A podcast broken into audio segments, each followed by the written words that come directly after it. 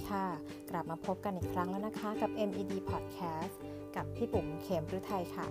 ซึ่งแน่นอนพบกับพี่เนี่ย พี่ก็จะนำความรู้นะคะ เทคนิคแล้วก็เคล็ดลับในการทำงานให้ประสบความสำเร็จมาฝาก ซึ่งวันนี้เนี่ย ไปอ่านเจอบทความหนึ่งนะคะ ของผู้ทรงอิทธิพลระดับโลกเลยนะคะ ที่เขาประสบความสำเร็จ เราจะมาแชร์กันดูว่าเขาทำยังไงกันบ้าง เขาถึงได้ก้าวเข้ามาเป็น top 5 ของโลกในปัจจุบัน เขาก็คือไม่ใช่ใครที่ไหนนะคะ เขาก็คือมาร์คซักเคเบิร์กอย่างที่เรารู้กันนะคะว่ามาร์คซักเคเบิร์กเนี่ย เขาเพิ่งจะเปลี่ยนชื่อบริษัทจาก Facebook มาเป็น Metaverse นะคะ ซึ่งเหตุผลที่เขาใช้คำว่า Meta เนี่ย อย่างแรกก็คือคำนี้เนี่ยสะท้อนแนวทางของ Metaverse ที่บริษัทเนี่ยจะเดินหน้าต่อจากนี้ แล้วก็เหตุผลหนึ่งเนี่ยที่มาร์คเขาเขียนบอกเอาไว้ว่าคำว่า Meta ค่ะมันมาจากภาษากรีก หมายถึง Beyond ที่แปลว่าเหนือไปกว่าไกลไปกว่า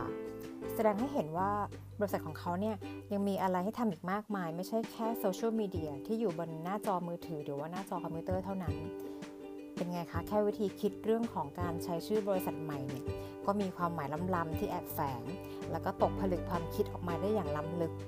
ซึ่งแน่นอนว่าวิธีการทำงานของมาร์กเนี่ยเขาต้องไม่ธรรมดาอย่างแน่นอน เรามาลองดูวิธีการทำงานของคนแบบคุณมาร์คซักเคเบิร์กกันนะคะ ว่าเขาทำงานแบบไหน ถึงได้กลายเป็นผู้ทรงอิทธิพลระดับโลกได้ตั้งแต่อายุยังน้อยมาร์คซักเคเบิร์กอะค่ะ เป็นหนึ่งในมหาเศรษฐีระดับโลกเนาะด้วยปริมาณทรัพย์สินกว่า 9.81 หมื่นล้านดอลลาร์สหรัฐ หรือประมาณ 2.94 ล้านล้านบาทเนาะ แบ่งให้เราสักแบบแสนหนึ่งได้ไหมรวยมากนะคะ เป็นคนที่ร่ำรวยที่สุดในอันดับ 5 ของโลก ตามการจัดอันดับของเตสารฟอ b ส์นะคะ เรื่องเล่าความสำเร็จของมาร์กเนี่ยที่เราได้ยินกันบ่อยๆ ก็คงจะเป็นการเรียนไม่จบ ลาออกจากมหาวิทยาลัยฮาร์วาร์ดกลางคัน เพื่อมาก่อตั้งบริษัท Facebook จนประสบความสำเร็จแล้วก็กลายเป็นหนึ่งในมหาเศรษฐีคนสำคัญของโลกแบบง่าย ๆ แต่ในความจริงแล้วเนี่ย สิ่งที่อยู่เบื้องหลังความสำเร็จของมาร์คซักเคเบิร์กไม่ได้มีอะไรง่ายเสมอไปนะคะ ทุกๆอย่างล้วนมีที่มาที่ไป ที่ผ่านมาเนี่ยมาร์คซักเคเบิร์กเคยพูดถึงวิธีการทำงานให้ได้ประสิทธิภาพของตัวเองอยู่บ่อยครั้งนะคะ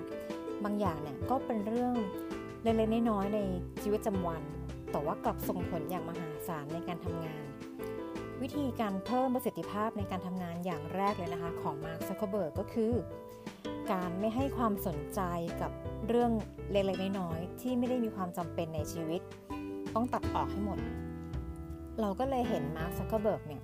ใน look ของการทำงานที่เหมือนเดิมทุกๆวันก็คือเสื้อยืดสีเทากางเกงยีน แล้วก็รองเท้าผ้าใบคู่เดิม เขาเคยให้เหตุผลที่แต่งตัวในลุคเดิมๆทุกวันเนี่ยจากการสัมภาษณ์ค่ะเมื่อปี 2014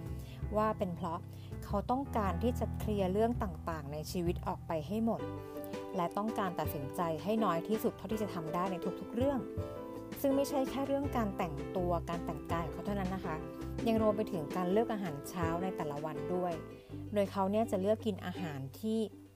อะไรก็ได้อะที่รู้สึกว่าอยากกินในวันนั้น และแน่นอนว่ามันเป็นเพราะว่าเขาต้องการตัดสินใจเรื่องต่างๆเนี่ยให้น้อยที่สุดนั่นเอง ส่วนด้านชีวิตการทำงานแบบจริงจังของมาร์กเนี่ยเขาให้ความสนใจกับการทำงานอยู่ตลอดเวลาเลยค่ะ ซึ่งเขาเคยตอบคำถามให้กับคนทั่วไปทาง Facebook ส่วนตัวของเขาเองว่า เขาทำงานในออฟฟิศเนี่ยคิดเป็นเวลา 50-60 ชั่วโมงต่อสัปดาห์ หรือว่าเฉลี่ยเนี่ย10-12 ชั่วโมงต่อวันเลยทีเดียว แต่ความจริงแล้วอะ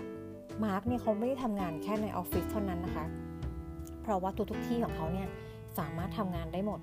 โดยเฉพาะการใช้เวลาไปกับการอ่านและการคิดด้วยตัวเองคนเดียว ดังนั้นถ้าหากถามว่าเขาทำงานตอนไหนบ้าง เขาก็จะตอบแบบอย่างไม่คิดเลยว่า เขาทำงานตลอดเวลาในชีวิตนี่แหละ นอกจากนี้ค่ะ มาร์คซักเคเบิร์กยังตั้งคำถามกับตัวเองในทุกๆวันด้วยว่า เขาทำเขาได้ทำสิ่งที่สำคัญที่สุดที่เขาสามารถทำได้แล้วหรือยัง เขามักจะถามตัวเองแบบนี้เนาะเขาทำสิ่งที่สำคัญที่เขาสามารถทำได้แล้วหรือยัง เพื่อเป็นการหลีกเลี่ยงการผัดวันประกันพรุ่งนั่นเองค่ะ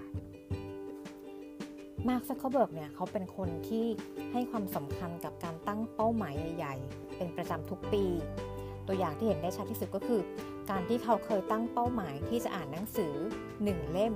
ในทุกๆ 2 สัปดาห์ ตลอดระยะเวลา 1 ปีเต็ม ซึ่งในปี 2015 เนี่ยเขาก็ได้เปิดเพจบน Facebook นะคะ โดยใช้ชื่อว่า A Year of Books นะคะ เพื่อบอกเล่าหนังสือที่เขาอ่านอยู่ในขณะนั้นว่าเขาทำจริง แล้วก็แทนที่จะอ่านหนังสือเฉพาะช่วงเวลาที่ว่างเท่านั้น มาร์กเนี่ยยังใช้เวลาใช้วิธีเดียวกับการทำงาน ที่เขาบอกว่าเขาสามารถทำงานได้ตลอดเวลา การอ่านหนังสือเนี่ยเขาก็สามารถอ่านได้ตลอดเวลาเช่นกัน สังเกตไหมว่า